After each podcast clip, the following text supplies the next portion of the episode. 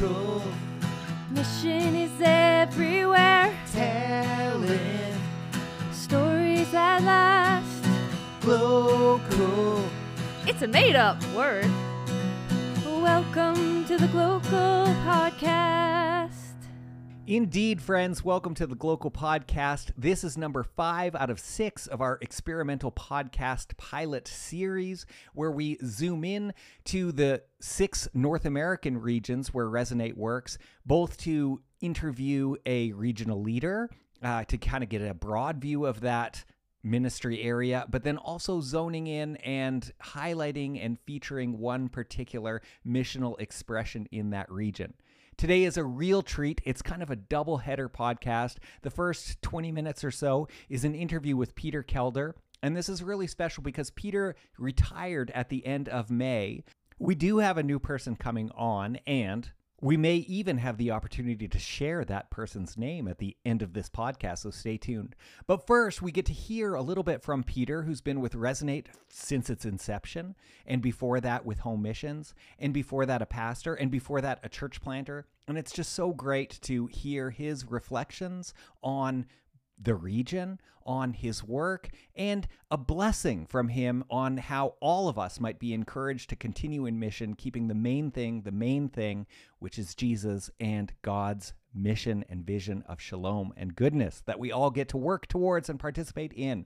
And then after Nalini's interview with Peter, we'll transport you to Loyola University in Chicago, where I had the opportunity to sit down with Alex Schorr and just to hear her huge heart for Jesus' mission and ministry and some updates uh, on what's going on there, which I'm sure will inspire and excite all of us. Like always, we will feature some opportunities and upcoming stuff at the end of the podcast, so stay tuned for that. But for now, let's go and visit with Nalini and Peter. So, friends, welcome back. This is Nalini again, and I am thrilled to be able to actually connect with Peter Kelder today, who's one of our regional mission leaders who has recently stepped into a new season in his life. And he's going to talk about that a little bit, looking ahead at retirement. Um, but, Peter, as we're getting started, both Rich Braxma and I had a question of why you're not taking this interview from the beach. it's a beautiful day for the beach where I am. I don't know Oh. about where you are, but I will be on the beach in Oregon with my two daughters and their families in a week. Oh, that's good. Part part of the family and friends focus for the summer. That's Yeah. great. That's great, Peter. I'm sure there's going to be folks that are listening to this podcast who probably know you and have connected with you over the years, but there's also going to be some folks that have not had the chance. As we get started, would you just share a little bit about who you are, your connection to Resonate Global Mission, maybe how long you've in serving the Christian Reformed Church and the different areas that uh, where you've had the opportunity the, the opportunity to serve over the years. Sure. Well, um, first, I've been a pastor since 1978. I'm married to my wife, Ruth, and we have four married children. Each of them have two children of their own, but they are in um, North Carolina. That's where my oldest son lives uh, and his family in Sacramento, where my oldest daughter, Jelaine, and Aaron and their two kids live. Bill, who everybody in West Michigan would know, because he's the infamous Mr. Kelder at Dutton Christian School. And then my youngest, Jana and Jeremy, are and their two kids are in Seattle. I served churches in on Long Island, spent a year in internship there as a young seminary almost grad, and then two years as a stated appointment, two-year appointment Hmm. as a second staff person there. And then I was eligible for call and I went to Kenosha, Wisconsin and served a church there for seven and a half years. And then went to the other side of Wisconsin to La Crosse area Onalaska, Hope Church there for another seven and a half years. And then I planted a church in Pella, Iowa, which everyone laughs at and thinks is very strange because there were already 11 Reformed and Christian Reformed churches there. but we found in demographics that 40% of Marion County, where Pella resides, did not have a relationship to Christ or to the church. And that was sort of our target. And what we ended up doing more so was uh, reaching people who I, I think were dechurched or you know that might be the best way to describe them Mhm, but we're willing to try it again and uh, found it different than what they had left maybe 20 years before or amid some trauma or divorce or Hmm. death in the family or hurt in the church that happened and so I- spent 10 years doing that and then was asked to interview for a regional leader position with home missions, with Christian Reformed Home Missions, which I did. That was basically to be in the Chicago area for the 60 churches in the three classes here. And as home missions kept having new days and changing things, uh, I inherited uh, four more classes before Resonate began. And I had, so I had seven classes in over 100 churches. And then Wow. when Resonate began, I was one of two carryover regional leaders that, along with Amy Schenkel, who came into Resonate and then was given three more classes. So then it was 10 classes and 200 churches.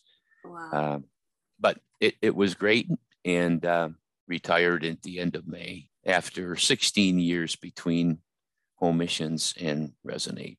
Timely at this point, coming out of the pandemic, and also thinking about I'm taking a slot for a good young leader who could really give some more horsepower to the ministry. Yeah. Wow, that that is great to hear, and just even hearing the the, the history and the longevity there, and um, Yeah. Longevity is definitely the key. Um, experience. not just in the job, but you know, I have lived a long time. Lots of experience, Peter. That's great. Um, so you're based in Chicago, right? And Right. then it's the central US region. So Right. can you just talk a little bit, some broad strokes of what does that cover? But then also maybe what are some specific areas of focus or learning that you were giving attention to? Yeah, well, um, the region begins on the west end of Lake Michigan with Wisconsin and Illinois and Indiana. Mhm. It extends to Nashville in the east, in Tennessee, and Indianapolis in the southern part or middle part of Indiana. And then it extends into South Dakota and North Dakota, Minnesota, then down to Iowa and over to Omaha, Lincoln, Nebraska, Hmm. and then down to Kansas City, Kansas, and Missouri, and then back up again. So it encompasses about as many states as it does classes 10 classes, 200 churches. Yeah. Um, the central US region sort of ends with Mount Rushmore. That's the closest thing we have to a mountain in our region. We are the flatlanders. The West Coast has all the mountain places. So Clarence Presley gets to go to Denver and down to Texas and so on. But I get to go to, you know, Pease, Minnesota and um, yeah, Platte, South Dakota and yeah. places like that. I, I guess my my DNA, both from the churches that I began in and served, as well as my regional mission role, was about starting new things, was about church planting, uh, working closely with campus ministries as well. We have six of those. A lot of what has happened in the recent past, just before I retired, was kind of a coming out of the COVID, which were hard times, I think, really to think about starting new things. There are many ch- classes that were considering starting new ministries mm. right before the pandemic, and most of those really either got put on hold or just discontinued because it was impossible to do. But what I'm excited about for the, the region at this point in time is that we have the opportunity to have a Hispanic ministry in the southern part of Indiana, maybe a couple hours south of Indianapolis. Mhm. And we're working at getting some credentialing stuff for the Hispanic pastor who is bivocational and bilingual because he spent some time in Mexico City as a missionary. Before the pandemic, there was a desire to have a, a church plant in western part of Sioux Falls, South Dakota. And that got held up, but now there's more discussions about that again. We have two opportunities in Nashville, Tennessee. we have an established church there that is trying to decide its future, but we have um, a, a Hispanic pastor who would like to start a church in Nashville.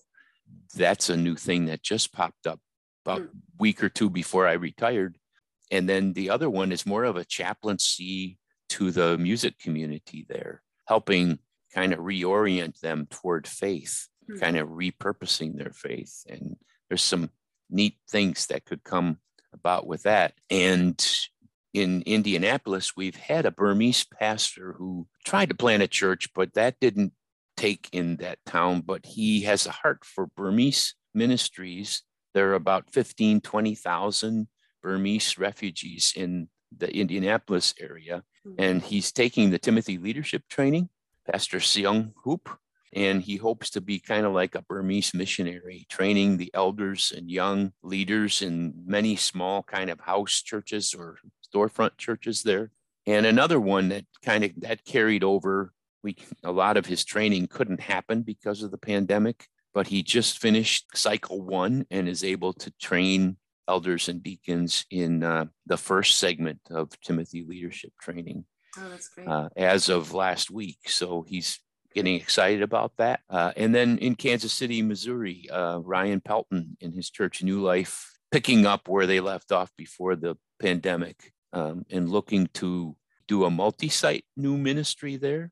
And there's a number of places that are considering micro churches, which is always kind of exciting. It's the new term for smaller house churches that might meet not on Sunday morning, but on weeknights. We're excited about that. And our campus ministries have undergone some transitions. Uh, Mike Winowski retired in Wisconsin, but his replacement is there. Um, Loyola has transitioned from Mike Moore and Tyler Ward to um, Alec and Alex. They started just being on staff together and now they're married. so they're co leading that. yeah, co-leaders. Um, in Iowa, both Iowa State and Iowa University of Iowa are looking at new leaders. Tyler Helfer's gone to South Africa, and Tom Waltice at Iowa retired. There's a lot of a lot of things in flux and a lot of fun things that the new regional mission leader in Central U.S. will be able to get at. I'm excited for that person. Opens the door for a lot of things to potentially be popping up as the year unfolds. That's lovely to be able to uh, even as you were talking i was just getting this visual of culturally and just thinking even diversity of the churches and the makeup of the groups and and um, Yeah. a beautiful and maybe also challenging gift right of being able to connect on all those levels it, it certainly was a challenge during the pandemic to be able to Yeah. connect. That's for sure. A lot of Zoom meetings, which people got really sick of, I think. But you're right. The region is, it seems primarily rural, but you also have, you know, 10 of the top 50 urban contexts when you Mhm. consider Chicago and Milwaukee and Minneapolis and Des Moines and Kansas City and Indy, Indianapolis and even Sioux Falls, if Sure. you will, you know, large populations of people with with a lot of diversity and challenges to the the tenor of the region is pretty conservative and Mhm. also very pretty rural but then you have these pockets of some of the larger cities in the in the midwest. Shouldn't miss st louis. It's another big one down there. Yeah and so it's it, it is fun and, and i think as i think we're finding across all the regions but certainly it's been true in ours we have opportunities particularly with ethnic diversity to start new ministries in you know spanish speaking churches Hmm. uh, black churches some of the neat transitions that are happening is that some of our black churches Mhm. that used to have white pastors now have black pastors yeah. and it makes a huge difference in Mhm. terms of their connecting to their communities because now the community say for example in south holland looks 90% black but you know then glenn mccarthy you know made what used to be called peace christian reformed church all solidly dutch he calls it a reconciliation church and it's reaching the community of black folks who used to drive into the city because that's where their black church had been when they moved to South Holland. But now they don't have to because that church has transitioned into Mhm. being a community church, wanting to reflect the demographics of, of their community. And it's happening. And then also where Jim Wolf was at Lawndale, great young leader, not even so young. He's probably turning, he's in his 40s, but Eric is going to take over as a black pastor there. Mm. So um, exciting things for that church also because it's been a, a kind of a white led black church and now it's a black led black church. Yeah, that's you know, we, we were kind of chuckling at the beginning when, when you were mentioning longevity, but what a gift for you to be able to see fruit, right? Of seeds planted like over Yeah. the years. And not everybody has that opportunity. So even like as you're reflecting on that and, and talking about this, to be able to see for you thinking about maybe conversations that you were having years ago and, and visioning and dreaming, and then to be able to actually see this now to say, like, look what's happening in South Right. Holland, look what's Right. With Reconciliation Church. And so that is, I, I just wanted to comment on that just to say, Mhm. what a beautiful gift there. It has. It's been it's been a wonderful ride, and and uh, it just seemed that the time was right, and I knew that I was holding a place where a younger leader could bring a lot of energy into and have some neat opportunities. And so, um, while I'm adjusting to retirement and I haven't quite embraced it fully, I think God's got this, and He's going to take it another level with the person of of His choosing. Have every confidence that's going to go well for that person as well as for the region. Person has been chosen and it's all confidential yet until it's made public. So Right. that's all I can say about that. So we're waiting. Yes, we are. Waiting with bated breath. With bated breath. That's right. Yeah. So, Peter, as you reflect over these years, and even as you're just looking at your participation in ministry and Mm. the affirmation of, of God's calling and invitation to you, how has this been life giving for you? That's a big question, I know. So, Yeah, well, it, it is. I think I would probably say that what's going to be a challenge for the region, period, is to keep mission the primary thing. We lost some of that, I think, in the whole pandemic time period. Pastors were tired and churches were trying to figure out online things and doing all kinds. And now I think post synod, it's going to mm. be an interesting time, but an important time to emphasize the mission of God and God doing new things to move beyond where we've just been mm. is is going to be a challenge for churches as we go on. My prayer for the region really is that there's just an out, outpouring of new things and mission. You know, it's it's no secret that in the central US region our churches are either really doing well or you know sort of at that top of the the curve that might start going down or they're um, they're wondering whether they're going to be around in 5 years or Mhm. less they need to be helped but i think they need to be helped to see that it's not in terms of money or all kinds of programs but it's in getting out of the building and ministering in their neighborhoods and communities in fresh ways Mhm. that Resonate can help them with through Mhm. Go Local or through Witness or through a whole bunch of even just simple consultations and little kicks in the rear end to help people think about mission again. Yeah.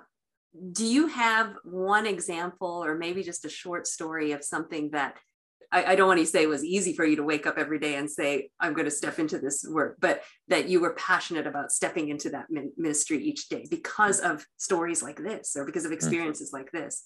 I think one of the best stories ever in this region was when Mike Moore walked onto the campus of Loyola and said, I think you should hire me. And they said, Why should we hire you? And he said, Well, he said, I'm a I'm a Protestant. You're a Catholic university of 10,000 students. He said, Well, how about I take the Protestants?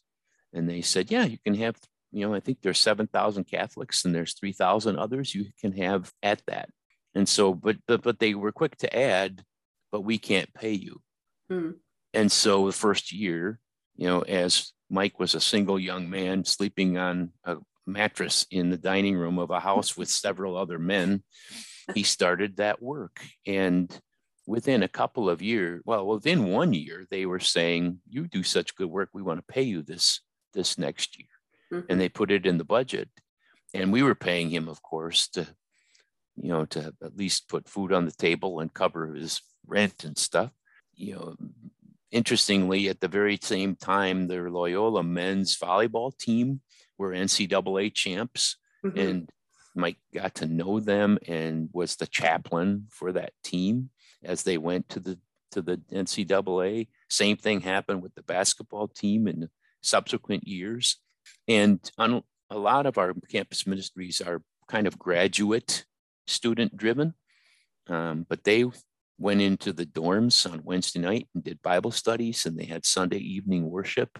And it wasn't long, and they were gathering over a hundred undergraduate students and uh, training a number of them. Uh, Mike's been out of the campus ministry now for probably a good five, six years. He still coaches them, mentors them, and comes alongside them, but he's not on campus anymore. There have been two iterations since, but you know, the leaders that he trained are now the leaders of the ministry who have, you know, two people who they have taken alongside them to be in, interns and training them so that they might give their life to full-time ministry on the campus or mm-hmm. beyond. Mm-hmm. So it's just a, an interesting thing. And the first time it came to classes, one of the elders stood up and challenged this and said, "What are we Protestants doing on a Catholic campus?" Mm-hmm. And uh, and we said, "Well, we're going to see what God does." Yeah. And it passed, thankfully, that they would support it as well. And uh, the rest is history. It, it, it it's those kind of surprising and serendipitous things I think that that just make you realize that not about me it's not mm-hmm. about us it's really about God and he's way ahead of us yeah. we just we just really have to run to catch up to mm-hmm. him in terms of all he's got in store for us yeah so it's always been really a, a, a love for the church that I have and a love for ministry and and just the love to be able to talk to people about how can they you know serve their god better in in terms of their mission. So mm-hmm. that kept me going every for all 16 years. And i'd still i still want to do stuff like that. So yeah um, that's great. So as you're entering into this new season for you and family what are some words of wisdom that you want to leave us with as we continue to listen well to the Holy Spirit, stepping out and wanting to be courageous in those spaces mm-hmm. where God is inviting us? How, how would you encourage and also challenge?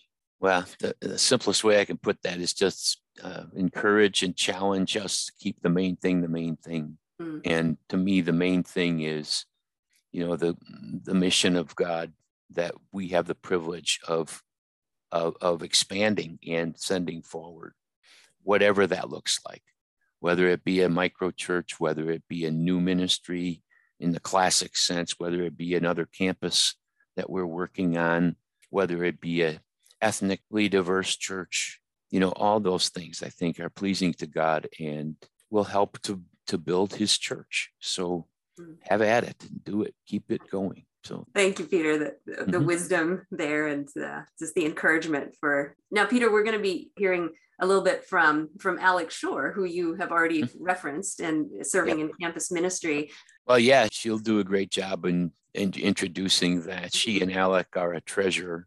I had my Central U.S. regional team come to Chicago, and we we stayed up by Loyola, and Alex and Alec hosted us on the campus the morning after everybody got there and we we had a conversation about engaging people different than us she'll have some wonderful stories she she shared and alec both shared how they were connecting to, even to muslim mm-hmm. and to um, other faiths and working together for social justice and so on on the mm-hmm. campus mm-hmm. i think those things are important as well and and i remember as we were departing and and had we finished with lunch and we were walking away from the restaurant and we said to each other, to Alec and Alex and Ruth and myself, let's not just end here. Let's stay in touch and intend to do that, to be come alongside. I, I think that the campus is going to have some challenges with what Synod decided, mm-hmm. and they're going to have to work through some of that stuff. I don't know how intimately we'll be involved, but but I know Ruth and I went away from that saying, let's get up there once in a while to mm-hmm. show up for a Sunday evening or have coffee with them or lunch with them again sometime. Mm-hmm. I'm looking forward to doing that. I'm still trying to find my my legs in terms of retirement, but I have been approved to be an interim pastor, a specialized tra- interim trained pastor. Okay. And I'm actually going to do a, a bit of a stint. My oldest son and his wife and two kids are on the East Coast, and their church is vacant. And I'm going to be interim pastor there from the fall until like about the month of February. So for six months, Okay. which will give a great opportunity. Uh, Ruth's brother lives out there, so we'll be able to watch Packer games with him. You know, to be able able to actually participate in some of the school events that the grandkids there are Sure. involved in, which we've never been able to do, will be great. So Yeah, yeah. Peter, it's it's it's been a, a gift and a joy for me to be able to to hear your reflections and and even in just hearing how you want to stay intentional in, in connecting with with Alex and Alec, that that just shows so much also of, of you, your personality, your love for the ministry, and also for for ongoing discipleship, right? Discipleship and mentoring and I can I can sense that that just kind of flows out of you. So um, I'm sure, yeah, I'm sure Yeah. that that God will continue to open those doors and those opportunities for you. Um, and so, thank you so much, Peter, for thank you. yeah for all your your years. I you know I, I guess I'm saying this on, on behalf of me and Rich and and our colleagues, but all your years of the places that you've invested and the Mhm. places that you've been able to serve and and and teach and come alongside but also your own learning right and your own Right. learning and then being able to give back through that and that is that is a huge gift for us and so i just want to say thank you and we'll be praying for you and ruth and your Thanks. family Thank in, you. in in the days and months and years ahead Great. Thank you very much. Good to be Yeah. with you. thanks peter blessings to you Thank you. Bye bye. All right. Well, thanks so much for doing this. And I'm here with Alex Schorr on the shore side at Loyola University in Chicago and in your office uh, in, in the campus ministry area at Loyola. And yeah, just super excited to uh, talk to you and learn a little bit more about what you're doing and what you've done and what goes on here and, uh, and how it all connects. So thanks for doing this. Well, hey, thanks for being here. It's always fun to have a visitor, and I've already talked your ear off a lot. So, looking forward to a little bit more. Awesome. Well, one of my first questions that I that came up for me is it's Agape Ecclesia and it's campus ministry and it's a church on campus. And so I'm wondering how those things fit together and came about and and how long they've been going as two things or, or one thing. Yeah. Great question, and one that I get often. So, we are Agape and Ecclesia. We're a church on Loyola's campus. Um, we are Loyola's Protestant campus ministry. Um, I've been around on staff for the past five years, um, but Agape and Ecclesia goes goes back, ooh, let's say like a decade and a half. I think Oh, wow. maybe it was sometime around maybe 15 or 16 years ago, there was actually a student Bible study already happening on campus called Agape. Hmm. Um, and a pastor named Mike um, had just, he had finished seminary, he had finished his programs, all these fun things, and was just looking for a campus to serve. And so he came to Loyola's campus ministry department and was like, hey, you have um, you have people willing to like serve and minister to your Catholic students, your Jewish students, your Muslim students, your Hindu students, but you don't have anyone for your Protestant students. Like, Right. I'd love to, I, I'd love to be that person. And they're like, well, we'd love to have you. Uh, Loyola is super big on interfaith, and regardless of Mhm. what tradition or background um, you come from, having people here at Loyola to walk alongside you and support you. So, Loyola basically gave Mike Moore an office and said, and, and a small stipend, and said, "Here you go, care for our students." And so Nice. Mike's first step was to just see what was already happening on students, and so he had found that small group uh, Bible study, Agape, and he got connected and just joined as a participant and listened to the students and got to know them and um, just kind of continued ministry that way for a couple of years. And then um, as Agape sort of became more of an official campus ministry um, student group, we'll say, some of the students had expressed to Mike that um, they wanted to start a worship service. And so Mike was like, yeah, sure. Like, let's figure it out. Let's let's start one. Right. Um, and so then Ecclesia came on the side. They're like, well, if this one group is agape and it's Greek, let's just like con- continue the Greek theme here, and we'll do ecclesia and call it ecclesia. Nice. Um, and so eventually students kind of started realizing like, oh, the same students that come to Agape on a Wednesday night for Bible study are also coming to Ecclesia on Sunday night for worship. So let's just combine the two of Mhm. them. And so it kind of became Agape and Ecclesia as one. And then there was a, I think Mike had a discipleship meeting with a student at some point when those two had sort of like formed together. And he had asked the student, like, oh, like, what, where would you consider your church? And, and so the student named a local church in the area. And Mike was like, oh, like, what do you, what do you do there? And he's like, oh, I go there on Sundays. And Mike was like, oh, that's, that's great. Like, what, what do you do here at Agape and Ecclesia? I was like, well, I, I worship on Sunday nights, and then on Tuesday nights we pray together. On Wednesday nights we read scripture together. On Thursday we have our community meals together. Usually, occasionally on the weekends we serve and go out into the community. Started listing off all of these things, and it, it just kind of clicked where it's like, wow, it really sounds like agape and ecclesia is your where you are being the church like you are being the church community um, with your fellow students and with the fellow rogers park community and so i wasn't around for this era but at Right. some point in there agape and ecclesia began to identify as a church on campus and so Right. over the years agape and ecclesia has become loyola's official protestant campus ministry so um, that really helps us be able to connect with protestant students on campus and in terms Yeah. of reaching out to students and students finding us. Um, so I think we celebrated Ecclesia's 10th birthday the month before the pandemic with a big Oh, old wow. party. And that was the last big event we had Oh, before man. the pandemic shut down. Yeah. Um, so Ecclesia is technically around, what, 12 years old? I think that means Agape is 15 years old. So together we fit in some somewhere around that range. But hopefully Right. that kind of gave some context to where, No, where we came from and how we got here. That's super cool. So so some of the uh, the more front facing things seem like that Wednesday gathering and Mm-hmm. the, the the Sunday evening. But from what you said too, I love how so often I think in churches we lament that church is too much just Sunday morning Mm-hmm. and that the the, there is that opportunity being on campus where people do life together Yes. to kind of engage in that Monday Monday through Saturday Yes. that, that we long for connection to. But that also makes me wonder a little bit about who comes Mm-hmm. and and do they show up for four, like if it's mostly students is it undergrad do they show up for four years and then they're they're gone and and that must be challenging too Yes, yes, yes to all of that. Okay. So Agape Ecclesia is made mostly of undergrad students. Occasionally, we have some um, folks from the neighborhood and from Mm. the community who come by. Um, we've got some.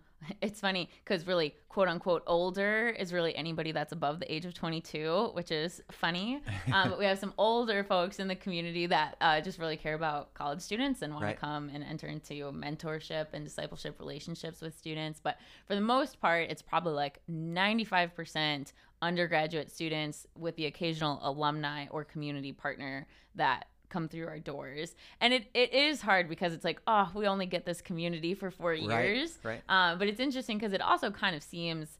Th- th- I feel like Chicago can sometimes be a very transient community as well. People hmm. coming in for a couple of years and then moving on somewhere else, or people coming into the city and then moving out to the suburbs for a couple of years. So the the turnover rate is definitely high, but we try and make the best out of the whether it's four years that we have students or if they get connected their senior year and really plug in. But Yeah. it definitely is not your traditional church setup. Um, and some people are like, well, is it really a church if it's just 18 to 22 year olds? And I'm like, well, is it really a church if it's just 70 to 90 year olds? so no no shade to either side, Right. but definitely recognizing that we're not as intergenerational as we would like to be, but also hoping maybe someday we can get to that point too. right and and it's yeah the the, the nature of the place where you're at Yes, right yes. um, I, a couple weeks ago i i went to sarnia and that was really interesting. But they're they're actually making laws like to to benefit the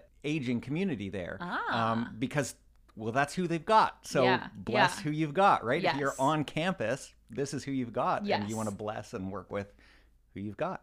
Um, so now you were a student. You were one of those. You were part of that demographic. Yes. Uh, so I'm really curious about you. You mentioned a little bit before we hit record of of how you uh, started finding out about this Mm-hmm. ministry as a participant first. So I'm curious how that journey happened. Yeah. So I grew up in the church. I grew up in an ELCA church in the suburbs of Chicago. Um, so not too far from where Loyola is right now. Um, I was definitely one of those people that had researched all the clubs and organizations before coming to campus my freshman year. So Agape and Ecclesia was on my list, Nice. along with a few other Christian ministries. Um, and so within the first month or two of my freshman year, I checked out these different ministries and i remember um, coming to agape my i think the first week my freshman year and everyone just seemed so cool and everyone was really nice and i was super shy freshman alex. Like i was not very social. I thought everyone was really nice but i wasn't going to be reaching out myself. I was just going to keep showing up week after week which is what i did. I just Mhm. kept showing up. Um, and there was something there was something that kept me coming back something about the community something about the way people actually talked about god um, there's like a sense of a personal relationship that i just really wasn't familiar with and hadn't heard people talk about before and i remember going to one of the um, prayer nights uh, one tuesday i think it was like the second semester and i remember people just praying and worshiping someone grabbed a a Bible out of their back pocket and just like opened up page and started reading scripture. I'm like, who literally carries a Bible in their back pocket? like, this guy does, I guess. And um, there was just something so tangible in the air that I remember very specifically from that night that I remember from other um, other evenings and worship gatherings too. And it took me a couple years, but I was like, oh, that was the Holy Spirit. Like the Hmm. Holy Spirit was just alive and present and kept me coming back and back. Um, and so I was like, this is a community I really want to plug into. I want to be a part of. Um, the way that people talked about their faith and following Jesus was just unlike anything I'd ever not just heard before, but had ever seen before. Like the way that people were also just really honest about the things that they were struggling with and how they were asking Jesus to move in their lives. Um, my parents were going through a divorce, and I remember someone had gotten up on stage uh, during testimony time to share about how God was moving in their family relationships and how God was moving in Right. their mental health. And they started talking about depression and anxiety and all these things. And as a freshman, I'd never heard anybody talk about these things, usually in general, but especially in a faith context. And I was Right. like, whoa, like God is real and he's moving through these people and he's moving through real issues. Like this is this is a community I want to be a part of. And so I stuck around. Somehow, for some reason, they offered very shy Alex a hmm. position leading a Bible study the next Oh, wow. year. I was terrified. Uh, my freshman year, I would go to Bible study every week, but I wouldn't talk.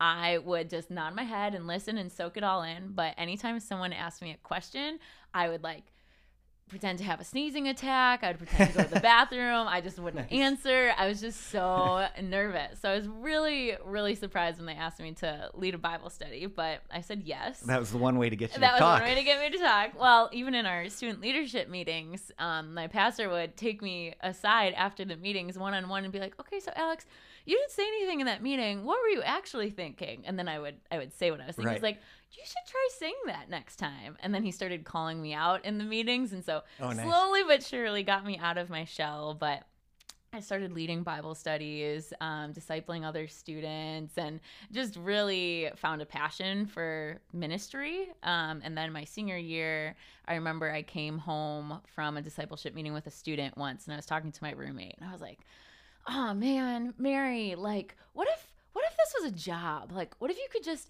meet with students and like plan worship nights and like coordinate Bible studies? Like, and that was it. You could be on college or at college, but not have to do the homework. Like, what if that was a job? And I remember just being like, oh, that'd be so fun. And then a couple hours later, I was uh, standing at the kitchen sink doing dishes, where I feel like God often meets me. And there was a light bulb moment where I'm like, oh my gosh, that is a job. That's what Mike does, my pastor at the time. Yeah. And um, I was like, oh, interesting. We'll have to see. What, what were you taking at the time? What was that? What were you taking? What, Um, I was an international. Well, I started off bio pre med, and then I switched um, to an international studies major and Okay. sociology. And so I was taking Okay. a, a series of classes that I did enjoy, but the idea Yeah. of doing ministry full time sounded a lot more fun Yeah. than whatever else I was going to do. Yeah. Um, long story short, graduated, had a heart for agape and ecclesia, was also serving with World Vision at the time, Okay. and really felt a call to like be in ministry with both. And God made a way for a couple years. I was part time here at Agape and Ecclesia, part time with Team World Vision, and then a Wow. couple years ago, I was like, I I need to be full time somewhere Wow. because two part time ministry jobs isn't really part time. They're both full time, and my life was going a little chaotic. So, been full time here at Agape and Ecclesia for the past couple of years. That was Nice. probably a longer answer than you were. No, look- that's you were good. looking for. well, I love too though how the university context is one where where people are well coming of age, Yeah. literally, and engaging with all kinds of ideas and thoughts and trying to mm-hmm. be like, who am I? What matters? What's important? yes.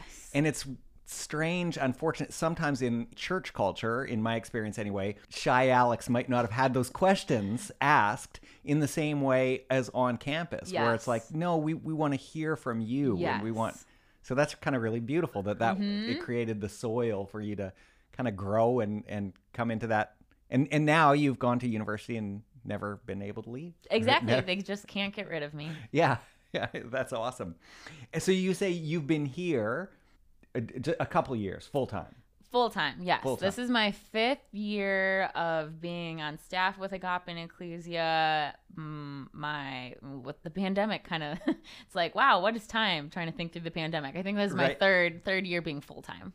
Okay, and then my other question. So you are Alex, married to Alec. Yes. So yes. I, I've got to just ask uh, how who also works for the Yes. campus ministry. So Yes. I got to ask that question. How did that come about? Well, um, I don't know if Alec will ever listen to this, so I feel like I can say this. He hates when I start this way, but Alec was actually my freshman year RA. So I moved on to campus, and Alec was one of the first people I met. I was a freshman, he was a junior. Very not interested in him. Very nice, great guy. Totally not interested. But um, I became part of Agape and Ecclesia. Some of his friends convinced him to start getting um, familiar with the ministry. So our circles kind of overlapped for a couple of years, but Right. only at like a surface level, friend level. Um, and then he graduated, went away and did a year of service, and came back and um, started working for Agape and Ecclesia. And in a similar fashion, I graduated, did a year of my own thing, came back and started working for Agape and Ecclesia. Right. And so we were we were friends, we were colleagues for a couple of years, but he was dating somebody else, and I was not interested just in general. Right. Um, and then summer of 2019, um, he and his girlfriend broke up. Fall of 2019, I'm like, oh, this is weird. Why am I why am I looking at Alec differently? Why am I thinking of him differently? And then I was like, oh no, I have a crush on him. Like, oh my goodness. Like, no, God, this is not funny. Like, we cannot do this. He's my colleague. We work together. Like, it'll just change so many things. He just got out of a relationship. I don't want to mess with that. So I basically I just committed to praying about it and for it for 6 months before seeing anything and it was a really long 6 months. But eventually uh, right before the pandemic, Alec asked me out on a date and so we started dating. Then the pandemic hit. Eventually yeah, we got right. engaged, married, here we are. All right. In the in the pandemic. Yes, no in the, all in Yeah, the pandemic. Yeah. Yes. Well, that's awesome. Yeah, so fun. That- Lots a- of fun. What a cool story. I I'm curious, not so much how has has the pandemic changed things, but does does it feel like things are coming back? Yes, it Yeah. feels so good. It feels so good. The the pandemic really threw a wrench into things for Mm. everyone and for very obvious reasons. I think um, here for us specifically, the 2020 2021 school year was the hardest year of ministry for our entire team for a variety of reasons. Foundationally the pandemic but also there was a divisive election here in the united Right, states there are right. a lot of other polarizing conversations happening in our ministry over Zoom because Mm. we couldn't be in person. We couldn't have conversations face to face. Everyone Right. was separated and we were trying to connect, but um, it, it was just it was just really hard and it Yeah. was really painful and um, even trying to like welcome new students to campus who aren't on campus and starting their college experience home and isolated from other people or seniors who had been looking forward to walking that stage for years and worked so hard there was just there was a lot of feelings there was a lot of pain there was Mhm. a lot of just grief over what could have been what should have been what might have been all these things um, and so this past year, fall of 2021, being able to start the school year on campus Right. and get back to most of our our rhythms was just like oh such a such Yeah. a thrill like having like a triple shot latte or something and just so much excitement so much energy um even this past semester like our our being able to like worship without masks for the first time was like whoa, I can see other people's faces. There was something the first Yeah. Sunday after the mask mandate was lifted. And it took us a little bit to figure out there was something different about worship that night. And we couldn't figure out what it was. And we were always like, oh, we could hear people better. Like just the Mm. sound of worshiping voices just brought the volume in the room to another level. And it was just really beautiful. So it's Yeah. very, uh, uh, it's very refreshing to hopefully be on the other side of things. Yeah. Well, and it's it's relational ministry, Yes, right? It's about yes. being together and and it's really hard to do when when it's manufactured. Yes. Yeah. Yes. So, w- looking back, looking forward, what so what are you looking forward to? You're at the end of a semester, probably going into the slow time. Mm-hmm. Yes. So this is that time of reflecting on like what you loved in the past and, w- and what you're hoping for and Yeah. Yeah. Yeah. So, I mean, definitely like looking back at this past year, just the little things have meant so much more. Like Mm. getting to randomly meet up with a student who DM'd us on Instagram, um, or uh, getting to have meals together in the dining hall. Just Right. honestly, we have come to appreciate so much more just the little things or Mhm. the,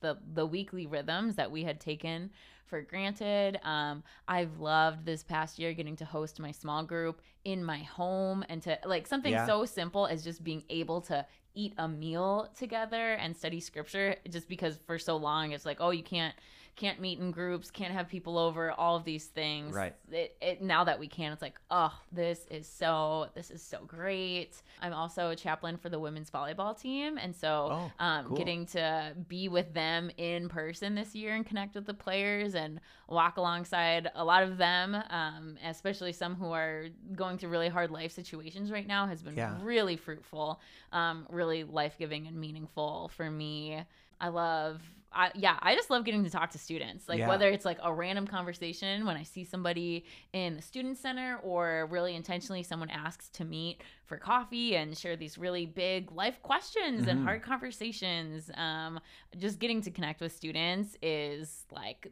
it. It's the lifeline. It's it's what it's like the caffeine to my day. It's what makes me keep going. So it's a lot of fun. You you've come back to that caffeine metaphor a couple times. I of have. It, it could be because I am looking at the cup we're of sharing a caffeine coffee. right in This front of good. me. That's awesome. Uh, caffeine is also an integral part of keeping me awake and alive during ministry. So I was going to say I can go with that metaphor. I, I also Yeah. relate to it very well. But one thing you said, being the the chaplain of the the women's volleyball team. Yep. Yeah, like there's so many different spaces to navigate being on campus, right? It's a Catholic university, Yes. but there's a multi-faith chaplaincy, so Yes. there's there's different faith groups. There's sports. You you've got all all the fields. Um, Yeah. I get how how do you find people? How do you connect people? Do most of them come to you? Great question. Um, I'm going to give a little context to Loyola and then jump into that question. Yeah. Um, so, Loyola is a Jesuit Catholic university in Chicago. Uh, I think we've got maybe like somewhere around 12 to 14,000 students. A That's good big. chunk of them identify as Catholic, whether or not they are practicing Catholics is is not for me to decide. Um, but then we've also got a large population of Muslim students, Hindu students, Protestant students, Jewish students. Right. There there is a large sense of religious diversity on Mhm. campus, um, and so Yeah. a lot of students come to Loyola because they appreciate that. And I think Loyola does a really great job at um, making faith available and accessible regardless of what background you come from. But yeah, I mean, it's super fun. We get to connect with sports teams. Um, I'm the volleyball chaplain. Alec is the chaplain for the men's track and cross country team. Um, and so when it comes to like, do students find us? Do we find students? It's kind of both.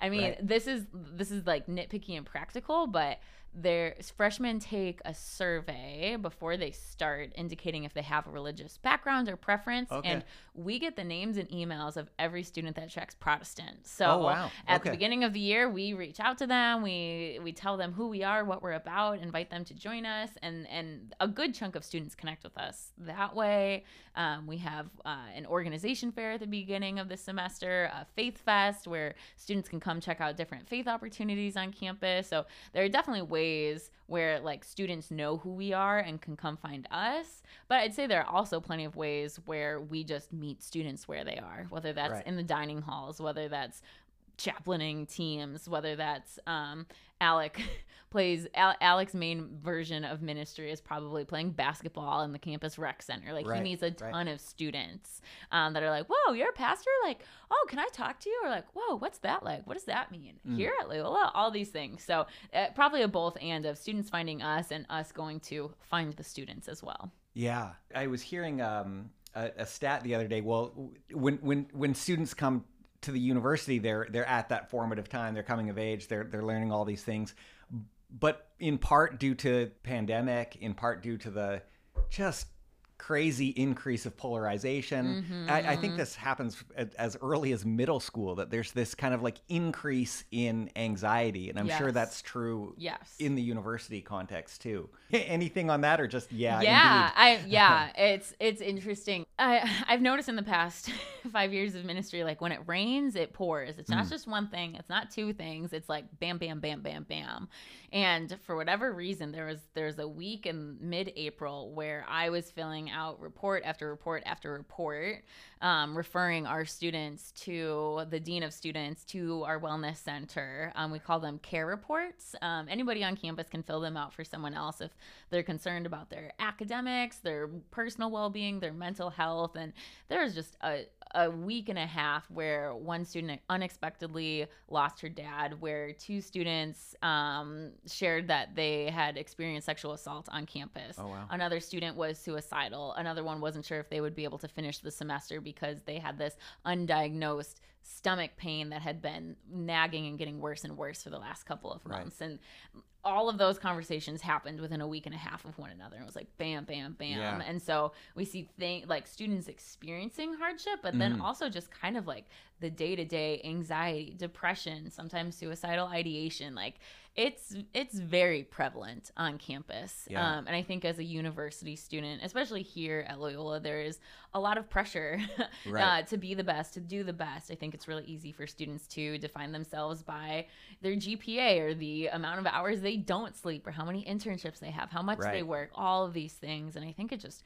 really catches up to students. And I think the pandemic just being so isolating. I think it's i think students have almost regressed in their social skills and abilities to reach out to connect with other people to not be alone. Um, to Mhm. feel like they belong somewhere i think is really challenging. It can be really challenging at this point in a young adult's life. And so we certainly see a lot of students coming through this door as I point to my Right, office door and right. sitting on this chair as I point to the rocking chair in our office Yeah. talking through these things and sharing things that they didn't know it was okay to talk about um, Right. and invite us into those spaces so there's definitely definitely a lot of that going on Yeah. When, when you were talking about connecting with students, I'm imagining, you know, at ca- cafeteria tables are here, there, e- everywhere in this office, etc. Mm-hmm. I know in CRC, Resonate World, some campus ministries are, they're not officially recognized. There's no uh, chaplaincy or multi faith Mm-hmm. Yeah. center. And so they're just trying to make it happen. And, and others are sort of, you know the universities at, at some level recognizing that yeah we need we need to meet our students health needs we need to Yes. psychological needs but also there's spirituality needs to be supported. Absolutely. Yeah, I think Loyola does a great job of that. Mhm. I, I mean, I always think there's like opportunity to grow and how we can better serve students or how we can make sure all students know that we're really here to support them. Or I think there's a high demand and a high need for for counselors for people to connect to. Or I know students here at Loyola, they I think they get six sessions of free counseling at the Wellness Okay. Center. A lot of students I talk to need a lot more than six sessions. And so figuring out like, okay, what do we have the capacity for? How can we help students out? How can we expand our capacity? But I am grateful that Loyola really does prioritize mental well-being, spiritual well-being, and I think does a decent job at figuring out how to integrate those things together. Yeah. What do you think in your average church congregation that's not right next door to a, a university, like what would surprise them to know about ministry here? Mm. Dude, that's a good question. It sounded like I said, dude, that's a good question, but I think I was making some sort of like, hmm, that's a good question. Just in case. You could probably cut this part out. I like the Um, dude, dude. dude, that's, a good question. um, I think just that. I don't know if this sounds too churchy, but I feel like college campuses are just like ripe for the harvest. Like I Mm. feel like there, are, I feel like there are students because of kind of what you had mentioned earlier, like 18 to 22 students on a university college campus. They're asking questions. They're figuring out who they are, what they're called to, what are they doing after college, Right. like who are they meant to be in this world while also navigating major life transitions and mental health issues and the pressures of college Mhm. and where do they belong how do they fit in they're like they college students are asking a lot of questions whether they're asking them out loud or just inside their own heads Right. um i feel like i feel like jesus is the answer to all of those questions and Yeah. students might not see it but i feel like it gives us as campus ministers just anything and everything on a college campus i feel like is the opening point to starting a conversation about jesus or about relationships or about connecting with people and so um, i think more often than not you'll find people on campus eager to talk about Right. faith or about what they believe or what they don't believe people are certainly um, really comfortable and willing to share their stories about Right. where they've come from as they're asking all these questions. Um, when I think about maybe kind of like the church world in particular, I think of a lot of my students who have been in the ministry for a couple of years. Like they're they're ready. Some of them some of them are going to stay um, and, and serve in this ministry, but um, a lot of them are ready to go out and serve in other churches Right. in other contexts, and they're like fired up and they're excited. Mm. Um, but then sometimes they get a little bit stuck because they move to a new city, get a new job, connect to a different community and church, and aren't really sure where to put their skills and their passions to work. Um, so it sometimes feels like post grad. Um, other churches in the area or wherever students go to don't necessarily know how to respond to Right. students who have been leading and engaging and participating in their version of church for the past four years. And they're kind of like, whoa, I, I led Bible study over here. I led my worship team over here.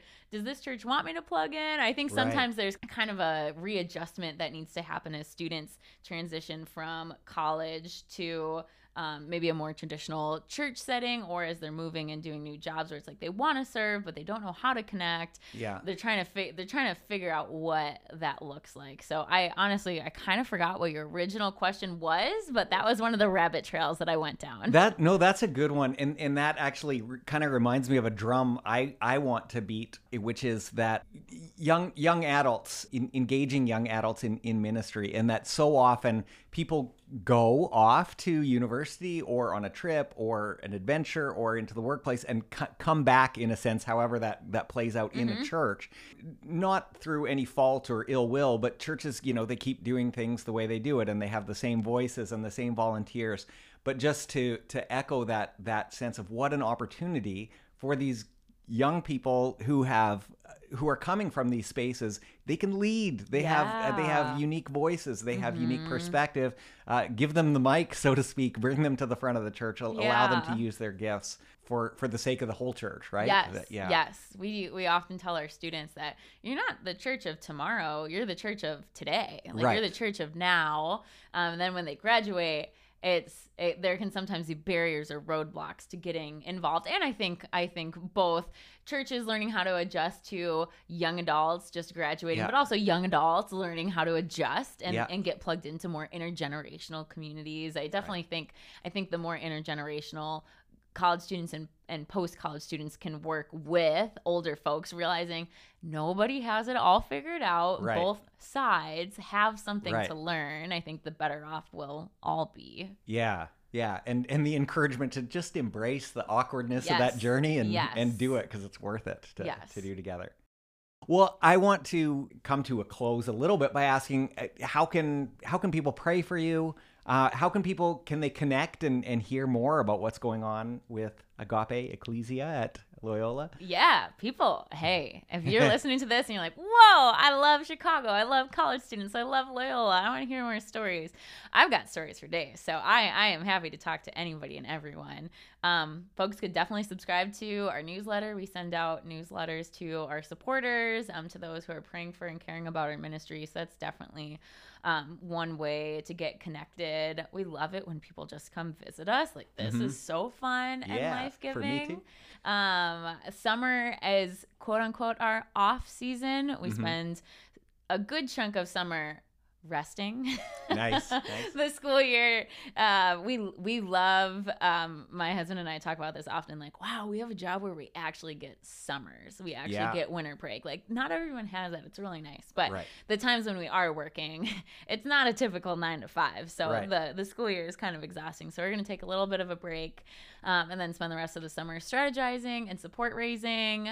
So we will always take prayers for generosity in our support raising Yeah, meetings sure. and things like Yeah. that. Um, and maybe I could close with. uh, It's it's a prayer request, but maybe I can close with a story of maybe one of my highlights Yeah, from the yeah. semester, and then Yeah, transition sure. that into the prayer request. And if I go too long, you can always cut me off. but um, kind of bringing it back to being chaplain for the women's volleyball team, you can see we've got a volleyball up here. Yeah. Got um, the volleyball team schedule hanging up on the door, signed by my players. Um, it's so fun that I get to hang out with the volleyball team, some of which would say they're Christian, some are not, some just aren't sure. And I just get to be there and be a Mhm. support. I get to sit on the bench at the home volleyball teams. I get to cheer my heart out, encourage them, host retreats and different things like that, which is super fun. Um, so last September, I had a, a player reach out to me and she was like, Hey, Alex, can we like get together for lunch sometime? I, I want to talk to you about something. I'm like, Yeah, of course. Like, Yeah. let's get together. And um, it was it was maybe the first week of September, and uh, she asked me, Hey, so can you teach me how to pray? Um, my mom is sick. She's in the Oh. hospital and they don't know what's wrong with her. And I'm really nervous and I want to talk to God and I want to ask him to heal her, but I don't know, I don't know how to do that. Like, Oh, can, can you teach me how to talk to God? And, you know, my campus minister heart is like, oh my goodness, like, Yeah. this is the best question I could ever be asked, of course. And so, um, I kind of explained to her what prayer was and asked her a little bit about her background. And she grew up um, in the Catholic Church and going to Catholic school, but didn't didn't really know what it looked like to pray on her own. And so um, I Right. kind of just told her like, hey, you can just just talk to God, like tell him what's on your heart and and and share with him like what you're hoping he'll do. And um, you can ask him to bring healing for your mom. And I asked her if she had a Bible, and she said no. So thank you Amazon for quickly delivering Nice. a beautiful pink Bible the next day. Um, I highlighted some verses and um, met up with her later that week to to give her the Bible and to explain some things to her. And um, she told me later that week that she had gone to the chapel and she had brought her Bible with her and she started praying through some of the Psalms and felt wow. this incredible sense of peace she had never felt before. Um, and unfortunately, that weekend, I got a phone call from um, the head coach. Um, her mom had been diagnosed with advanced stage four gallbladder Oh, man. cancer. And so Hmm. her world just got turned upside Mhm. down in a matter of days. And I'll probably get emotional talking about it because I've just seen God worked through um, this student in so many ways over the past six to eight months. But we have Yeah. met up every week since then um, to talk about faith, to talk about Mm. God, to talk about life, to talk about death, to talk about how to pray, how to read scripture. Almost every question under the sun we has kind of come up just as we've met together um, over the past couple of months. Um, and she got involved in my Bible study this past semester. She started coming to um, our worship services. She, uh, the the people in our small group started praying over her Wow. and her mom, and just the total. I don't, I don't even know because it's not necessarily a 180, but from where she was in September to where she is now as like a proud Christian, like she's so excited every week to to show me her prayer book and to read this prayer that really stuck out to her. Or Wow. um, we're going, we were going through um, a Bible in 40 days thing, and she was like, Alex, like I never heard that explained before. Like that is so cool. Like, did you know God does this and this and this? And like, that is awesome. And so um, it's just been really sweet to walk alongside her this past school year and to see someone come with just such curiosity about who God is and what he can do. And in the midst of the most painful and hardest of circumstances, she continues to trust in God and ask God for healing and ask God for faith. And so my prayer request would be for this student. Her name is KJ, and her mom is Kim. Um, Mm, and yeah. Kim's chemo um, is no, woo, her chemo is no longer working. So Oh man. um, she's probably got. I'm trying not to cry on a podcast, but she's she's got maybe maybe two to four months left, and Wow. so um, just being able to walk alongside KJ in this season has been really um, has been really just an honor. Um, but prayers for Kim and the last couple of months that she has here, um, and prayers for KJ as she continues to support her mom and um, be with Yeah. her family, but also as she really consider, continues to um, pursue her relationship with the Lord. Um, it's her- it's her faith that has given her so much so much hope and such a foundation um, these past couple of months, and it's a it's a story I never would have imagined having at the beginning of this past school year. And so, um, just praise be to God for the ways He orchestrates and ordains divine moments and divine conversations and divine relationships. And um, this is this is just for me the heartbeat of campus ministry Yes. is getting to have these conversations and Yeah. walking through the ups and downs with students, um, holding grief and gratitude in in both hands. So that's my Oh, that's, that's my awesome. story of the morning, and also a prayer request for anyone who's out there. Yeah, no, that's so good. And honestly, like, I I think we barely were able to scratch the surface. But the thing that's so beautiful about campus ministry and what's happening here too is that ministry of presence, Yes. right? Like. You, you get to occupy these spaces. The volleyball team, you probably didn't anticipate that a few years back. Yeah, no and yet, way. and yet there you are and and just saying yes to the opportunities that that god brings about and and and walk with um, those who god brings you Yes. and that's so beautiful and so right so i think that's an awesome way to to end and an awesome uh, picture but also a real incarnate lived on the ground situation that we can join you in praying for Yes. but thank you so much, Alex, for for this time. I I love it. It's encouraging to me, and I'm sure it's going to be encouraging for lots of people too. Well, thanks, Rich, for having me. Uh, it's been a blast, and you are always welcome back at Loyola. Nice, awesome. For more coffee. Yes. Well, friends, you made it to the end once again on our longest one to date. So, we've been very geographically focused today on central U.S. And as promised, I want to make the announcement that Reverend Brad Minders has accepted the role of regional mission leader for the central U.S. region, and he will begin on August 22nd, 2022. Brad's been pastor of Connect Church in Pella, Iowa, and he served there the past eight years, but he's been serving in the CRC since 2004. Brad has a deep heart for mission, strong leadership gifts, uh, experience in church renewal. I'm really looking forward to getting to know Brad and to working with him.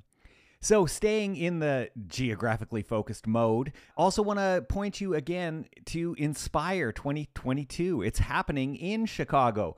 We talked about Chicago a lot, August 4th to the 6th, and it's basically this huge conference where we celebrate all things CRC and our unity together. If you can make it, come out. It's been an amazing time. I'm going to be there. Other missional practitioners from all across our denomination will be there. Check out crcna.org slash inspire. Seems intuitive enough.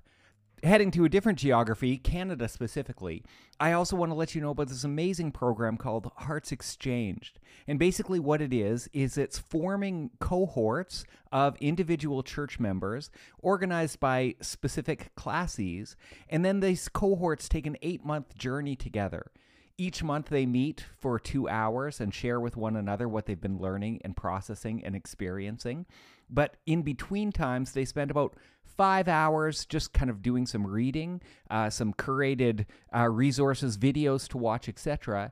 And the program is all about getting to know their Indigenous brothers and sisters and Indigenous neighbors learning a little bit about their journey and learning about our journey as Christian settlers in North America, uh, both what has been, what is currently happening, and what might be, and how we might reimagine things from a Christian perspective. Again, having God's mission and vision of shalom in mind. An amazing, life transforming process. I went through it for the first time this past year, and I heartily recommend it to anyone and everyone. Again, this is Canadian specific. If you're in the US, please let your denominational representatives, including your regional leaders, know hey, we would love to see something like this developed in the US. Uh, but it's an amazing process, so I'd encourage you to find out more about it crcna.org slash hearts dash exchanged and an amazing way to get to know and appreciate uh, your indigenous brothers and sisters and neighbors. Okay, uh, last of all, I hope that we all have heard today the encouragement that Peter gave us in the beginning to keep the main thing the main thing, to say yes to what the mission of God is and how the mission of God is calling you and your church.